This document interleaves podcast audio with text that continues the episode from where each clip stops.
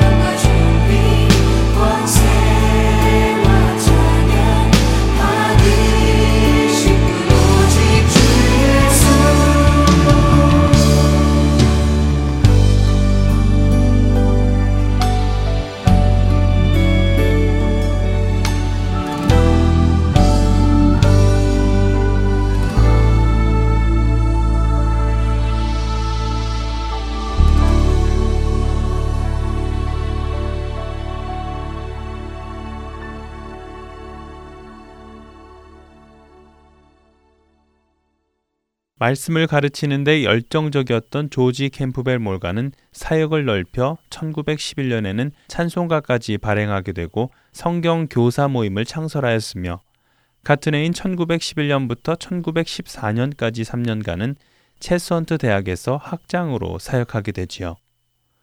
몰간이 사람들에게 많은 인지도를 얻게 된 것은 당시 유행처럼 번져 있던 교리 논쟁에 휘말리지 않고 하나님의 감동으로 쓰여진 성경을 통해 사람들이 직접 하나님과 대면할 수 있도록 도움을 주었기 때문이었습니다.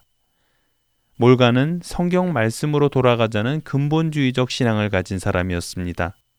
몰간에게 있어서 성경은 성령의 영감에 의해 쓰여졌을 뿐만 아니라 믿음과 행위의 표준이라고 말할 수 있었는데요. 그는 하나님의 말씀을 읽고 가르쳐서 하나님의 백성들이 자신의 삶에 말씀을 적용시킬 수 있게 도와주는 것이 그의 임무라고 생각했습니다. 기록에 의하면 몰가는 생애 2만 5천 번 가량의 설교를 하였고 60권 이상의 책을 출판하였다고 하는데요. 그런 그가 말합니다.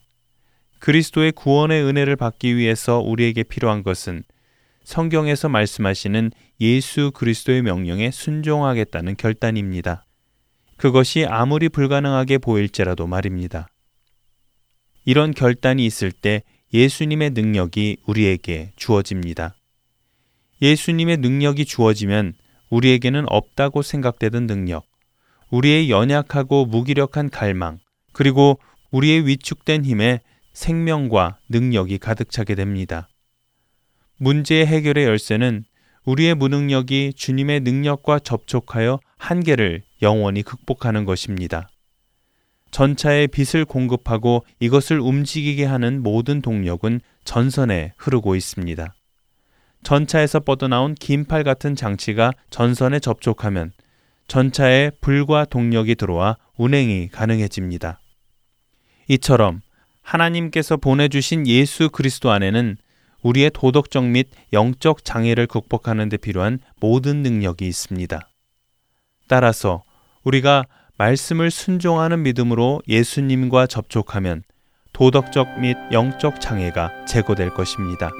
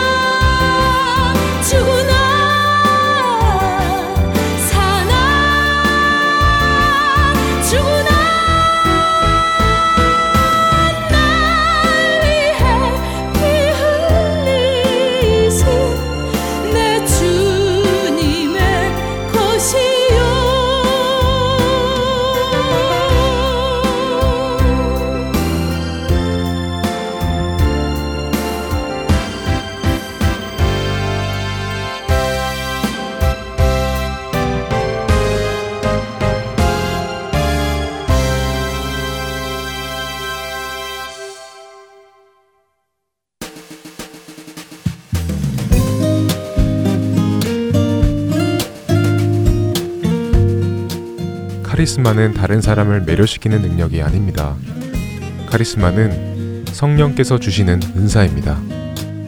그리고 성령께서 그 은사를 주시는 이유는 은사를 통하여 그리스도의 몸을 세워가게 하시기 위함입니다. 여러분은 그리스도의 몸을 세워가고 계십니까?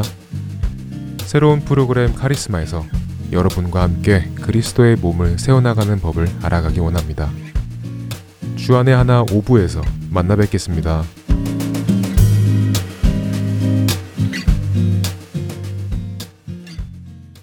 계속해서 청지기의 삶 시즌 2 이어드리겠습니다.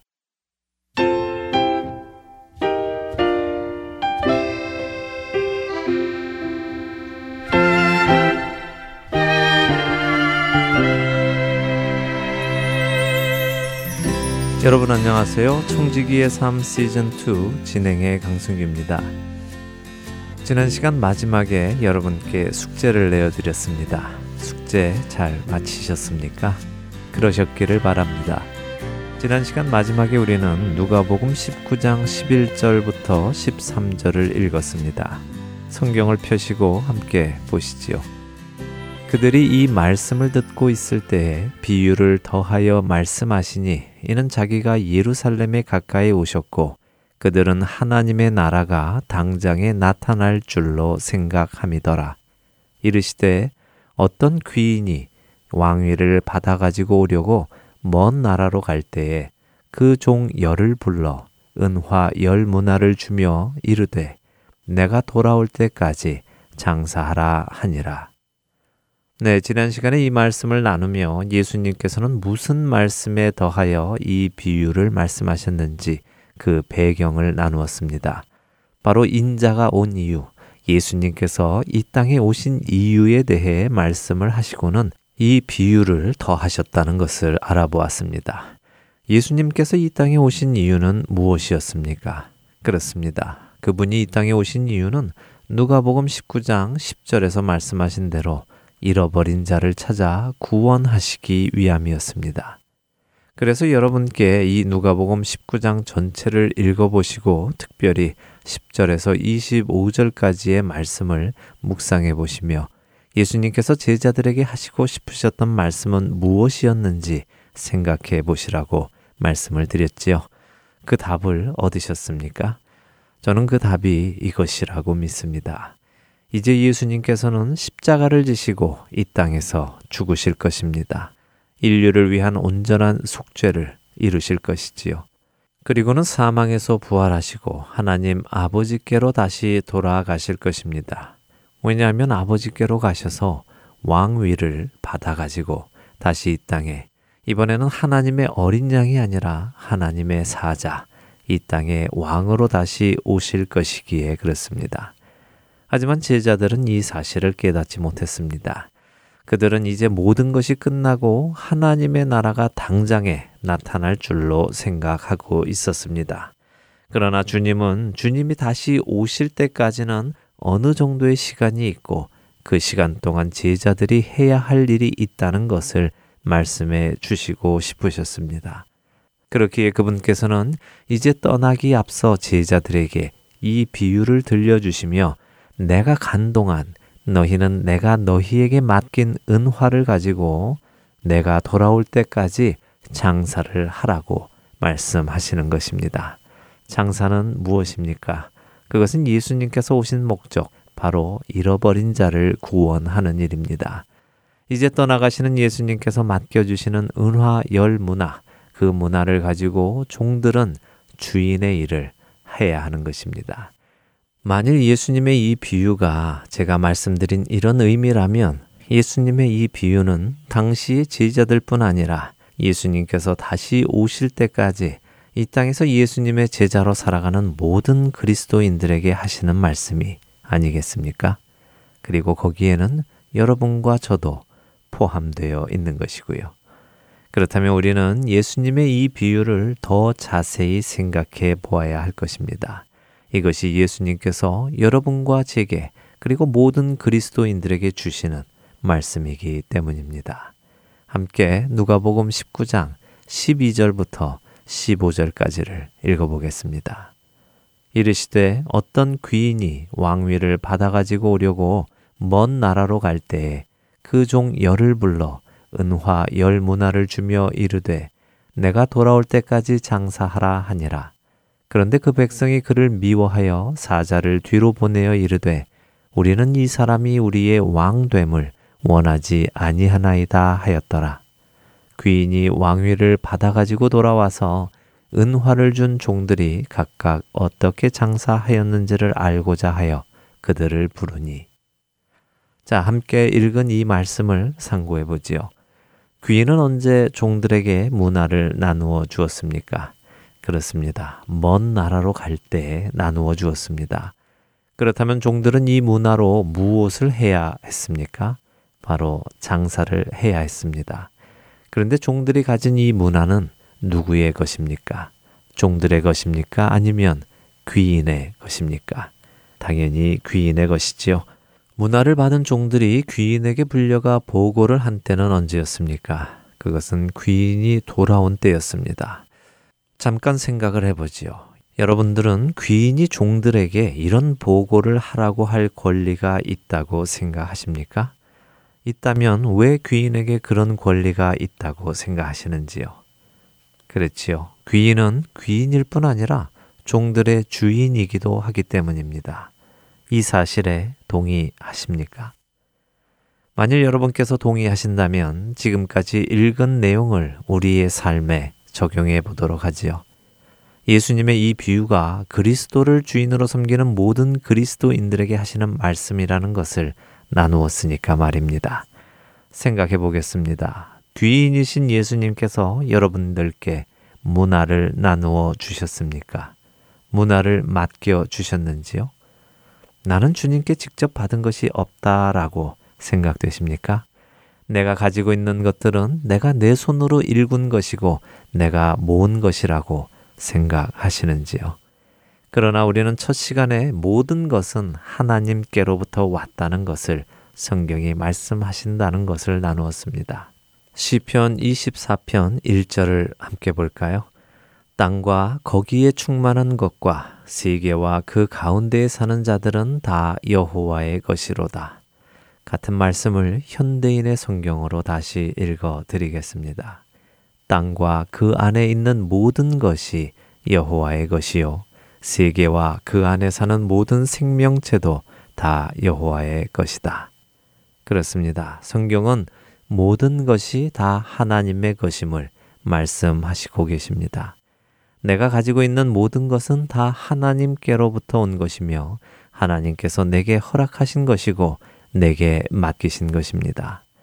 그렇다면 예수님의 이 비유를 적용할 때 우리는 우리에게 맡겨진 이 모든 것을 가지고 무엇을 해야 하는 것입니까? 바로 장사를 해야 하는 것입니다. 그리고 그 장사는 무엇이었습니까?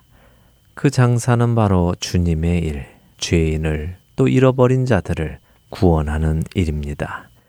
여러분과 제가 가지고 있는 문화는 누구의 것입니까? 여러분의 것입니까? 아니면 하나님의 것입니까? 종들에게 맡겨진 문화가 귀인의 것이었던 것처럼 우리에게 맡겨진 모든 것 역시 하나님의 것입니다. 비유에서 종들이 돌아온 귀인 앞에 불려나가 보고를 하는 것을 본 것처럼 우리도 언젠가 주님 앞에 불려나가 보고를 해야 할 것입니다. 주님께 그러실 권리가 있으십니까? 우리는 이미 그 비유를 볼 때 귀인에게 그런 권리가 있다는 것을 답했습니다. 귀인은 귀인일 뿐 아니라 종들의 주인이기도 했기 때문에 말입니다. 주님 역시 우리에게 그렇게 하실 권리가 있으십니다. 그분은 우리의 하나님이시기도 하시지만 주인이시기도 하시기에 그렇습니다. 이제 여러분들께 질문을 드립니다.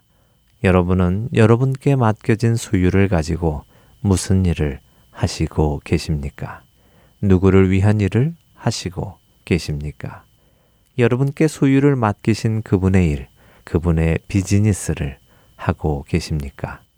주인을 구원하러 오신 잃어버린 자들을 구원하러 오신 그분의 그 비즈니스, 그 비즈니스를 잘 감당하시고 계시는지요? 그것을 잘 감당하는 사람과 잘 감당하지 못하는 사람에게는 어떤 일들이 있을까요? 청지기의 삶 다음 시간에 어떤 일이 있는지를 함께 살펴보기 원합니다. 다음 한 주간도 마찬가지로 누가복음 19장의 말씀을 다시 한번 상고해 보시기 바랍니다. 특별히 주인의 장사를 잘 감당한 종들과 그렇지 못한 종에게 어떤 일이 있는지를 누가복음 19장 16절에서 25절까지의 말씀을 상고하시며 살펴보시기 바랍니다. 내게 맡겨진 모든 것은 내 것이 아니라 나의 주인이신 그분의 것인 것이 깨달아지는 은혜가 여러분과 제게 있기를 소원합니다. 청지기의 삶 다음 이 시간에 다시 만나겠습니다. 안녕히 계십시오.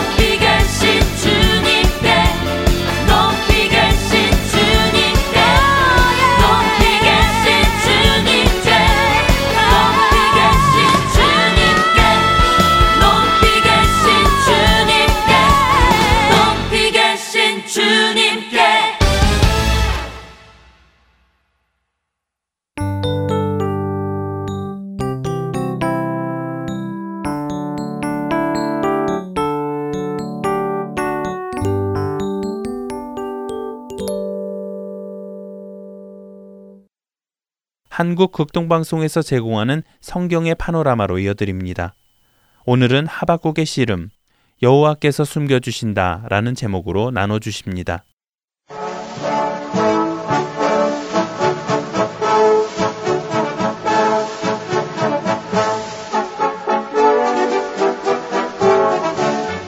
성경의 파노라마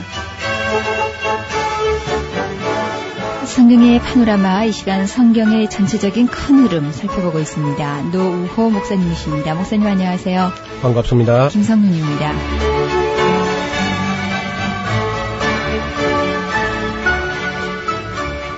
눈물의 선지자 예레미야를 통해서 하나님의 심정을 지난 시간 알아봤습니다. 예, 그 같은 시대인데요. 하박국서, 하박국서란 사실 뭐 책이라기보다도 좀 긴 편지 정도로 이렇게 짧게 기록되는데 어떻든 하박국서죠. 하박국은 사람 이름이죠. 하박국 선지자 또 예레미야와 같은 시대에 하나님 말씀을 전했는데 이분은 독특한 그런 인품의 소유자입니다. 그 이름의 뜻은 씨름꾼이다 하는 그런 뜻인데요. 하박국 선지자는 역사를 만약에 역사를 하나님이 주관하시고 섭리하신다면은 하나님 뭘 좀 잘못하시는 거 아닙니까? 그렇게 지금 따지는 거예요, 지금. 네. 그러니까 아무리 봐도 하나님께서 간섭하신다면 역사가 이렇게 될 수가 없다. 그런 얘기를 하는데 그 이유는 뭘 두고 하는 말이냐면은 바벨론 나라가 와서 이스라엘을 잡아 삼킨다고 할 때에 우리 이스라엘 나라나 유다 나라가 할 것이다. 하나님 앞에 우리가 죄인인 것은 우리가 인정하지만은 솔직히 말씀드려서 바벨론은 우리 유다보다 훨씬 더 많은 죄를 범하지 아니했냐 이거죠. 네. 근데 보다 악한 사람들이 비교적 선한 나라를 잡아 삼킨다면은 그렇다면 누가 참고 선을 행하겠습니까? 하나님께서 역사를 이런 식으로 섭리하시니까 이 땅에서 공의가 실현되지 못하는 거 아닙니까? 선한 나라가 악한 나라를 삼키도록 해야지 어떻게 더 악한 나라가 보다 선한 나라를 잡아 삼키도록 그렇게 해서야 어떻게 공의가 쉬워지겠습니까? 이런 논조입니다. 논지가 좀 어때요? 그렇지 않습니까? 예, 악인의 형통이 하나님 앞에 예. 공의롭지 못하다. 그런 뜻이네요. 그렇죠. 악한 자의 형통한 것이나 의인의 고통이 예. 이게 도대체 부조화스럽다면 이해가 안 되고 이게 모순 아닌가. 근데 이런 질문은 이제 하박국 혼자만 한 게 아니고 예레미야도 같은 얘기를 했어요. 하나님이여 하나 여쭤보겠는데 악한 자의 형통은 무슨 연고입니까? 어? 우리가 죄인들이라서 우리가 고통받는 것은 뭐 우리가 솔직히 당연하다 손치더라도 악한 자가 형통한 것은 그 무슨 연고입니까? 그렇게 예레미야도 묻고 있어요. 바룩도 그런 질문을 하고 있고 또 시편을 보면 시편 73편 기자도 역시 그와 비슷한 질문을 합니다. 악한 사람들은 뭐 죽을 때까지 재앙도 없고 살이 너무 쪄서 눈이 막 튀어나올 정도로 죽을 때까지 아무 고통도 없고 어떻게 이렇게 잘못될 수 있습니까? 우리는 맨날 밤낮 주야로 진치약을 당하고 조금만 잘못 얻어맞고 우리는 이렇게 고난 당하는데 어떻게 악인들이 저렇게 형통합니까? 이 참 곤란하다고. 이래 하박국도 이제 그런 문제를 가지고 이제 하나님께 질문하는데 이 하박국서 성경을 혹시 펴놓으신 분들은 성경을 한번 주목하길 바랍니다. 선지자 하박국의 묵시라 그런 말로 시작하는데 시대가 어느 시대라고는 딱 부러지게 말하지 않고 있습니다. 아마 예레미야하고 같은 시대라고 보는데요. 여호와여 내가 주께 부르지도 주께서 듣지 아니하시니 어느 때까지리까 내가 강포를 인하여 외쳐도 주께서 구원치 아니하시나이다. 어찌하여 나로 간악한 것을 보게 하시며 폐역을 목도하시도록 하시나이까. 대저 급탈과 강포가 내 앞에 있고 변론과 분쟁이 일어났나이다. 변론이 일어나고 이게 무슨 일이냐 하고 분쟁도 막 일어나고 그렇습니다. 이러므로 율법이 해이해지고 공의가 아주 시행되지 못하오니 이는 악인이 의인을 애워 싸움으로써 공의가 굽게 행하는 거 아닙니까? 이렇게 이제 질문합니다. 그랬더니 여호와께서 대답을 합니다. 여호와께서 가라사대 너희는 열국을 보고 놀라고 또 놀랄지어다. 너희 생전에 내가 한 일을 행할 것인데 혹이 너희에게 고할지라도 너희가 믿지 아니하리라. 보라 내가 사납고 성급한 백성 곧 땅의 넓은 곳으로 다니면서 자기의 소유가 아닌 그런 그할 곳들을 점령하는 갈대아 사람을 내가 일으켰나니 그들은 두렵고 무서우며 심판과 위령이 자기로 말미암으며 그 말은 표범보다 빠르고 저녁 이리보다 더 사납고 그 기병은 원방에서부터 빨리 달려오는 기병이라 마치 식물을 움키려고 하는 독수리가 날아오는 것 같을 것이다. 그들은 다 강포를 행하러 오는데 앞으로 향하면서 사람을 사로잡아 모으기를 모래같이 많이 할 것이다. 열왕을 멸시하면서 방백들을 시수하면서 모든 경관성을 비웃고 흉벽을 쌓아서 그걸 취할 것이다. 그들은 그 힘으로 자기 신을 삼는 잔데 이에 바람같이 급히 몰아 지나치게 행하여 득죄하게 될 것이다. 다시 말하면 하나님께서 그래 내가 바벨론 일으킨 건 내가 그렇게 했다 왜 이렇게 이제 말씀하시는 거죠. 그러니까 선지자가 또 묻기를 12절에 보면은 선지자가 그러되 여호와 나의 하나님 나의 거룩한 자시여 주께서는 만세 전부터 계시지 아니하시나이까 우리가 사망에는 이르지 아니하리이다. 아니할 줄 믿습니다. 여호와여 또 주께서 심판하기 위하여 그를 두신 것도 인정합니다. 반석이시여 주께서 경계하기 위하여 그를 세우셨나이다. 주께서는 눈이 정결하시기 때문에 악을 참아 보시지 못하실 텐데요. 폐역을 참아 보시지 못하실 텐데 어찌하여 계율한 자들을 방관하시며 악인이 자기보다 의로운 사람을 삼키되 잠잠하시나이까? 주께서 어찌하여 사람으로 바다에 어적 같게 하시며 주권자 없는 곤충처럼 하시나이까? 그가 낚시로 모두 취하면서 그물로 잡으며 초망으로 모으고 인하여 기뻐하고 즐거워하면서 그물에 제사하고 초망 앞에 분양하오니 이는 그것을 힘입어 소득이 풍부하고 식물이 풍성하게 되면이다. 그가 그물을 떨고는 연하여 늘 열국을 살려고 하는 것이 그럼 옳다는 말입니까? 내가 내 파수하는 곳에 서며 성루에 서리라. 그가 내게 하나님이 내게 무엇이라 말씀하시는지 기다리고 바라보며 나의 질문에 대하여 어떻게 대답하시는지 보리라. 이렇게 아주 이제 하박국이 하나님을 해서 원망이 가득한 마음으로 자기의 성루에 올라가는 겁니다. 예. 그때 이제 여호와께서 또 대답하십니다. 가라사대 너는 이 묵시를 기록해 가지고 판에 명백히 새기되 달려가면서도 읽을 수 있게 하라. 첫째 이 묵시는 정한 때가 있다. 정한 때가 있는데 그 종말이 그 종말은 바벨론의 종말을 말합니다. 그 종말이 속히 이르게 될 것이고 결코 거짓되지 아니하리라. 비록 더딜지라도 기다리라. 지체되지 않고 정령 응하리라. 비록 더딜지라도라는 말도 따지고 보면은 더딘 것도 아니고 빠린 것도 아니고 하나님께서는 그 정하신 그때까지 하시는데 인간이 볼 때에 악한 자의 멸망은 좀 오래 가는 것 같고 네. 하나님 너무 심판을 늦게 하는 것 같고 이것은 하나님의 자비에 기초하는 것이죠. 그러니까 비록 더딜지라도라는 말을 다른 말은 네가 볼 때 좀 더딘 것 같이 보일지라도 어, 그렇게 느껴질지라도 기다리라 반드시 정령 응하게 된다. 다시 말하면은 바벨론은 안 망하는 게 아니고 바벨론도 망한다는 겁니다. 즉 이스라엘을 징벌할 만큼 징벌하고 나서는 이스라엘보다 더 큰 심판으로 바벨론을 멸망시킬 것을 알게 해주신 거죠. 그요 바벨론은 신 바벨로니아를 말하는 것인데 그 신 바벨로니아는 BC 625년에 그 성경에 보면 느부갓네살 왕이라고 나오지요. 예. 느부갓네살 왕의 아버지가 나보폴라살이라는 사람이었어요. 그 사람이 이제 아수르 제국 하에 하나의 그 속주국을 다스리는 총독처럼 그런 사람인데 아수르가 이제 조금 힘이 빠질 때에 반역을 하고 일어나는 겁니다. 그래서 이제 결국은 그 아수르를 잡아 상치게 되죠, 나중에. 느부갓네살 왕 때. 그래서 그 신바빌로니아 역사는 보면은 625년부터 이제 신바빌로니아가 일어나 가지고 606년에 느부갓네살 왕이 예루살렘 섬을 잡아가기 시작해가지고 586년까지 세 번에 걸쳐 잡아갔습니다. 그리고는 이 신바빌로니아가 언제 멸망하냐면은 BC 539년에 고레스 왕에 의해 가지고 이 신바빌로니아가 망하거든요. 그러니까 그 기간 해봐야 나보폴라살서부터 해가지고 빌사살 왕까지 해서 여섯 왕이 다스리게 되지만은 여섯 왕이 다 다스려가 86년에 불과해요. 신바빌로니아 역사적 하박국이 그 악한 사람들이 사람을 갖다가 무슨 곤충처럼 잡아가지고 삼키는 저 사람들을 하나님께서 봐주고 우리 유대인들은 조금 그보단 덜 악한데도 우리는 잡아 삼키고 됩니까? 그래서 그렇게 했던 그 바빌론은 곧 망한다고 했는데 나중에 역사를 보니까 BC 625년부터 BC 539년까지니까 86년밖에 안 돼요. 기간이. 음. 그 86년 그 어간에 유대인들을 길들이는 유대인들을 혼내주는 70년 포로 생활 기간이 들어있는 겁니다. 그러니까 신바벨로니아라고 하는 건 아무 기능도 없었고 실제적으로 유대인들 훈련시키는 데 사용된 하나의 몽둥이로 사용된 것 뿐이죠. 그 훈련 다 하고 나니까 뭐다 바빌론도 결국 망하게 되거든요. 그걸 이제 하박국 선지자가 하나님께 막 씩씩거리면서 물었는데 하나님께서 그 답을 주신 겁니다. 네가 볼 때 바벨론이 오래 갈 것 같아도 그 오래 가지 않고 반드시 그것도 망한다.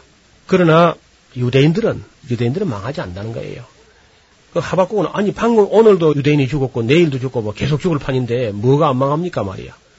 하나님 그 악한 바벨론 보내가지고 우리나라 지금 다 잡아먹는데 얼마나 많은 사람이 죽었는데 왜 안 죽겠습니까? 우리 죽지요 그러니까 하나님 말씀은 죽을 사람이 죽는 것이고 네. 가 염려하는 의인이 죽는 것 때문에 네가 애를 태는 모양인데 의인은 안 죽는다. 의인은 믿음으로 말미암아 살리라. 그 이제 하박국 2장 4절에 보면 보라 그의 마음은 교만하며 그의 속에서 정직하지 못하니라. 그러나 의인은 그 믿음으로 말미암아 살리라. 아마 대부분 성도도 이 한 절만 알죠.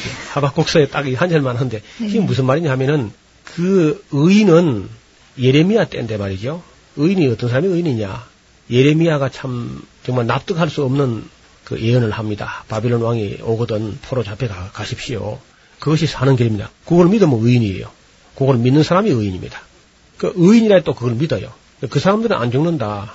의인은 믿음으로 말미암아 살리라는 것은 예레미야 시대에 하박국의 입을 통해서 나오는 이 말은 예레미야가 전하는 말씀이 하나님 말씀인 줄 믿고 믿는 사람은 의인이고 또 의인이라 그걸 믿고 바벨론 가서 그 사람들은 죽지 않고 네. 죽을 사람은 꼭 죽을 사람이 죽는다. 예, 하박국이 볼 때는 안 죽을 사람이 죽는 것 같아 애가 타는데 네. 하나님께서는 아니다. 죽는 사람 다 죽을 만야 죽는 것이고 나의 의인은 믿음으로 말며 살리라. 그래서 정말 예레미야의 말을 듣고 믿는 사람들, 바빌론 포로 되어 간 사람들은 가서 오히려 대우받고 살았어요.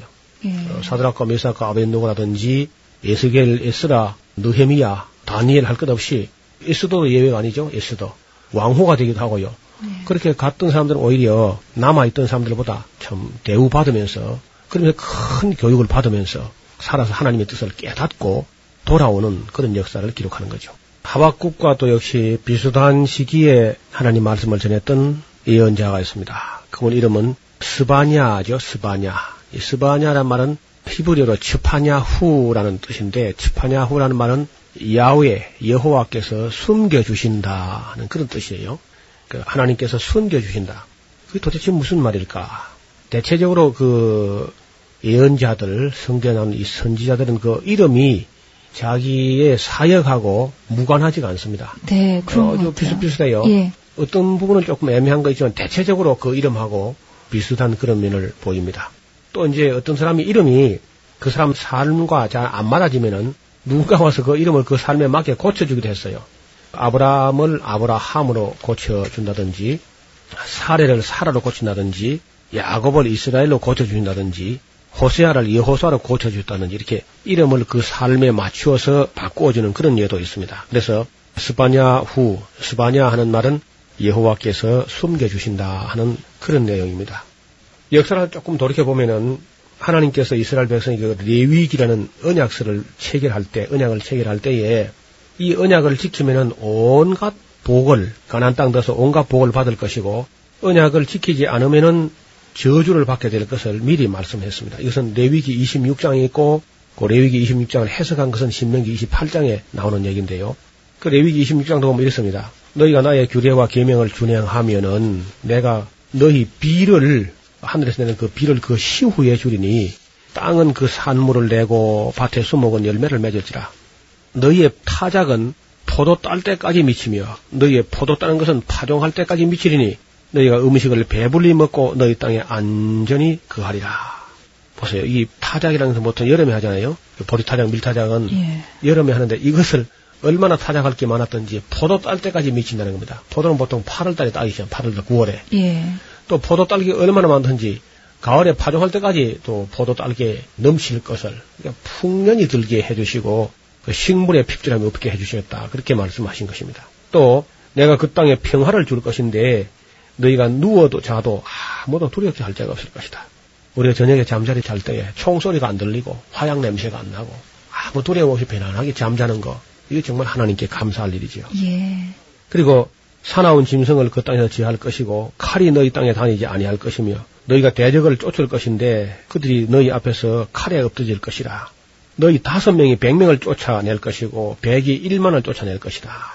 그 이제 이런 것을 신명계에서는 너희 원수가 너희 앞에서 한 길로 쳐들어왔다 일곱 길로 도망할 것이다. 그렇게 기록하고 있죠. 예. 이건 해석한 건데 그렇게 한 겁니다.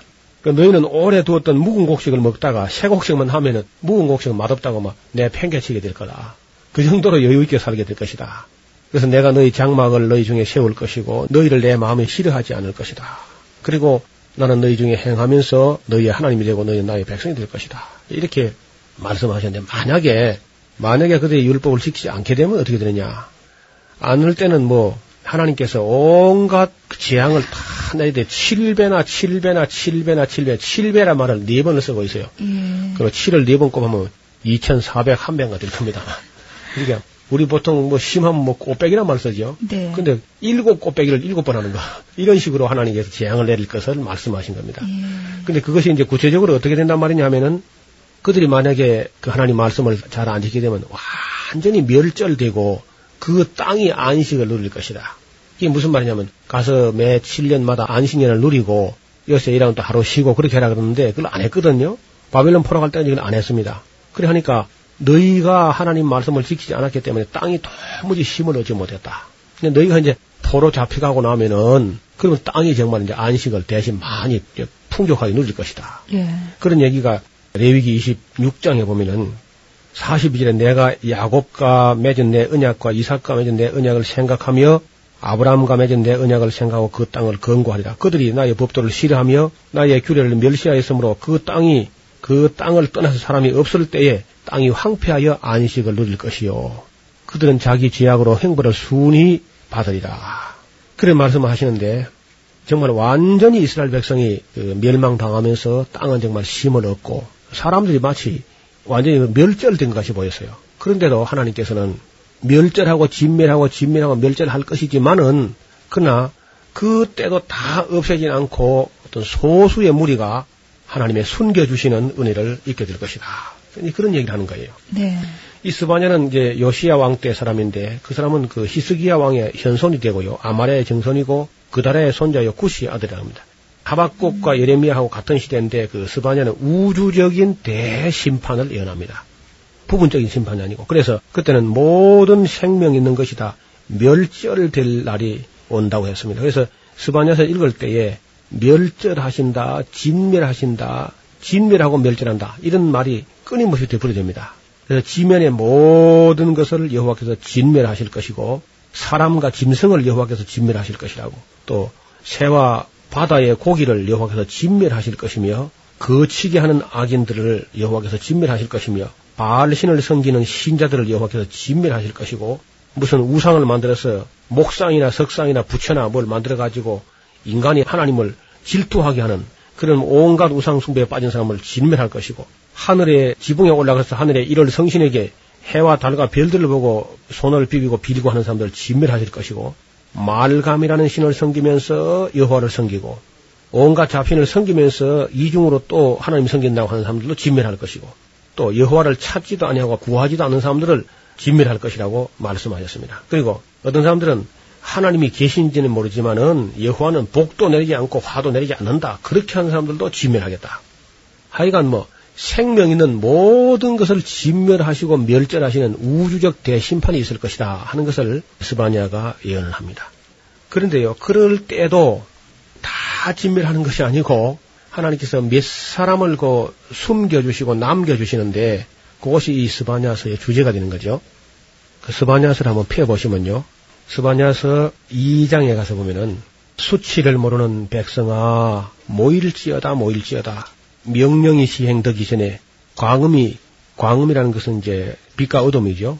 빛과 어둠이 겨같이 날아가기 전에 여호와의 진노가 너에게 임하기 전에 여호와의 분노의 날이 너에게 이르기 전에 그리할지다. 그리할지다는 모이라는 겁니다. 좀 모여서 좀 듣고 또 듣고 깨달으는 거죠. 여호와의 규례를 지키는 세상의 모든 겸손한 자들아. 너희는 여호와를 찾으며 공의와 겸손을 구하라. 너희가 혹시 여호와의 분노의 날에 숨김을 얻으리라. 이게 주제입니다, 바로. 예. 그러니까 어떤 사람이냐면은 첫째 모이는 사람들, 진리를 듣기 위해서 모이는 사람들, 둘째는 여호와의 규례를 지키는 세상의 모든 겸손한 자들, 여호와의 규례를 지키고 겸손한 사람들, 또 여호와를 찾으며 이 찾는다 하는 말은요 예배한다는 말하고 같습니다. 예배하며 공의와 겸손을 구하는 사람들, 그런 소수의 무리들이 하나님의 그 분노의 날, 하나님의 진노의 포도주 틀을 밟는 날에 하나님이 숨겨주실 것이다. 여기서 나중에 우리가 이 우리 파노라마를 끝까지 들어가시면은 요한 계시록까지 갈 텐데 네. 그 계시록에 가면은 정말 하나님이 숨겨주시는 장면이 나와요. 갑자기 혼련이 순식간에 사람들을 변화시켜서 전혀 적그리스도의 마수가 뻗치지 못하는 곳에 아주 별정소에 성도들을 이렇게 숨겨주시는 것을 볼 수 있습니다. 그러니까 모이기를 힘쓰는 사람들, 여호와의 규례를 지키는 사람들, 세상의 모든 겸손한 사람들, 여호와께 예배하는 사람들, 공의를 구하며 겸손을 구하는 사람들. 이런 사람들이야말로 하나님의 분노의 날에 숨겨주시는 은혜를 입게 될 것이다 하는 겁니다. 아멘. 그걸 딱 숨겨주시고 난 다음에는 이 땅에는 뭐가 쏟아지느냐? 하나님의 진노의 일곱 대접이 쏟아지는데 그 진노라는 것은 천지 창조 때부터 인류 역사 종말까지 하나님께서 참고 참고 눌러 오셨던 그 분노, 그렇게 참아 오시던 그 어마어마한 진노를 일곱 대접에다가 그 마치 오래 해묵었던 포도주를 꺼내듯이 진노의 일곱 포도주 잔을 꺼내가지고 하나님의 천사들이 일곱 천사가 그 일곱 대접을 고운 깨끗한 세마포 옷을 입은 일곱 천사가 그 하나님의 진노가 창세로부터 참아온 모든 진노가 가득히 담긴 그러니까 지금 어때요? 세상에 악한 사람이 있어도 늘 하나님 그냥 놔두지요? 예. 참고 놔두고 또 참고 놔두고 또 참고 그냥 죽여버리면 싶어도 또 그래도 또 참고 놔두고 또 참고 놔두고 이제 이럴 때 이런 악한 일에도 징벌이 속히 실행되지 않으니까 인간들이 죄를 범하기 마음이 담대하도다. 전도서 기자가 그런 얘기를 합니다. 솔로몬이. 네. 그러니까 다시 말하면 한번 잘못해서 그냥 놔두고 그걸 징벌할 줄 몰라서 놔두는 게 아니고 가라지를 뽑다고 곡식 다치가 싶어서 하나님께서 는 참는 거 그냥 계속해서 창세부터 지금까지도 이 시간도 참고 있는 겁니다. 악한 사람들이 악을 행해도. 근데 그 영원히 참느냐면 아닙니다. 언젠가는 그 진노와 분노의 날이 다가오는데 그러니까 그러기 전에 이장 보면 그러기 전에 명령이 시행되기 전 과거명이 개같이 날아가기 전 여호와의 진노가 너희에게 임하기 전 여호와의 분노의 날이 너희에게 이르기 전에 그리하라. 어? 그때가 되면 늦지요. 그래서 그렇게 해서 이제 분노가 쏟아지게 되면은 끔찍한 얘기는 하나님의 진노가 쏟아지는 날에 하늘에서 우박과 불덩이 내려오는데 그 우박의 덩어리가 32kg나 되는 게 나와요. 그거 뭐 내려오면 사람이 뭐 얼어 죽고 돼 죽고 막 맞아 죽고 예. 하겠죠. 그래서 그 진노가 쏟아지기 전에 여호와를 찾으며 모이며 규례를 지키며 겸손을 구하며 공과 의를 행하며 하나님께 예배하는 그런 사람들이 숨김을 받을 것이다. 그리고 이제 그 진노를 다 쏟아버리고 나서 그리고 그 숨겨놨던 그 백성들을 인하여 하나님이 기쁨을 잊지 못하여 하시며 잠잠히 사랑하시며 기뻐하시고 춤을 추시고 얼싸안고 끌어안으시고 그들 위해서 영원한 천국을 만드시고 새하늘과 새 땅을 그들에게 안겨주시고 새 예루살렘의 주인공이 되게 하실 그런 미래의 약속을 스바냐가 우리에게 보여주고 있는 겁니다. 그러니까 세상에서 헛된 것을 따라가지 말고 언제나 진리로 인해서 모이는 데 힘쓰고 또 공과 의를 행하며 여호와의 윤례를 찾아 구하며 하나님께 신령과 진정으로 예배하시는 우리 성도님 되시기를 주님 이름으로 부탁을 드립니다. 하나님의 말씀 귀하게 듣고 깨닫고 있습니다. 성경의 파노라마 노우호 목사님이셨습니다. 목사님 고맙습니다. 감사합니다. 김성윤이었습니다.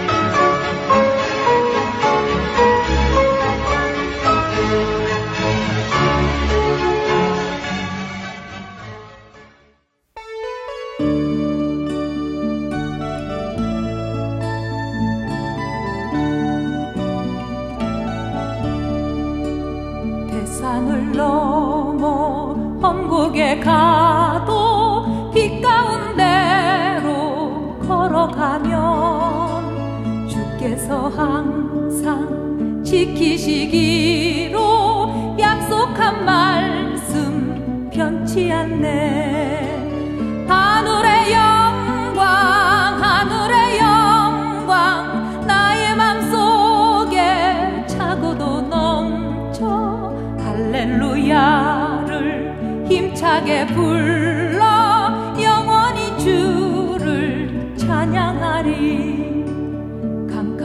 밤에 다닐지라도 주께서 나의 길 되시고 나에게 밝은 빛이 되시니 길 잃어버릴 염려 없네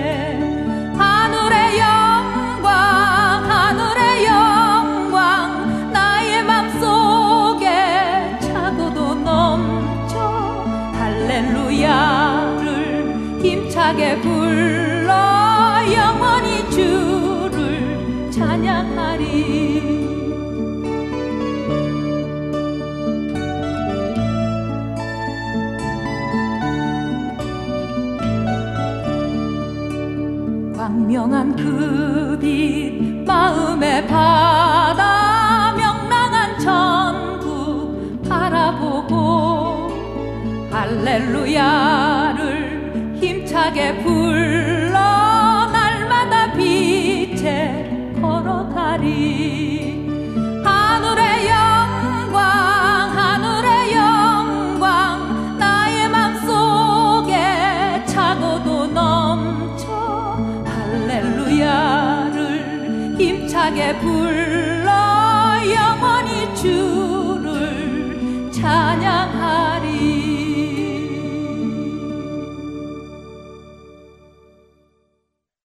1917년까지 웨스트민스터 채플에서 목사를 하던 몰간 목사는 그 후로 순회 복음 전도 집회를 합니다.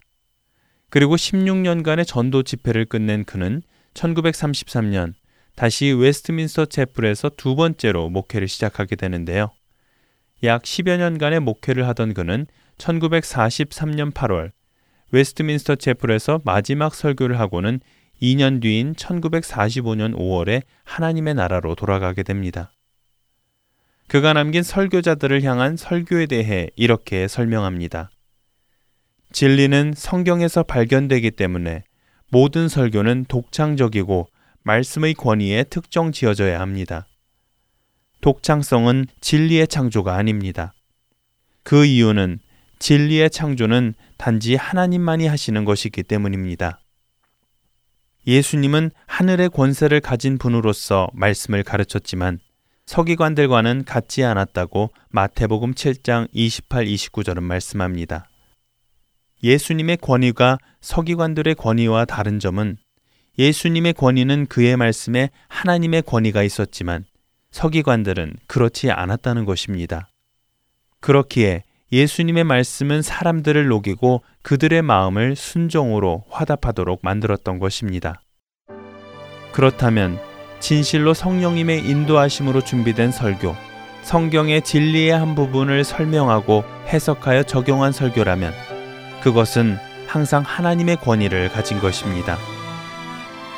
설교에 대한 그의 설명은 이 시대의 많은 설교자들이 기억해야 할 말씀일 것입니다. 올바른 설교는 항상 하나님의 권위를 가진 것입니다. 그렇기에 두렵고 떨림으로 하나님의 말씀을 전해야 할 것입니다. 구성과 진행의 김민석이었습니다. 여러분 안녕히 계세요.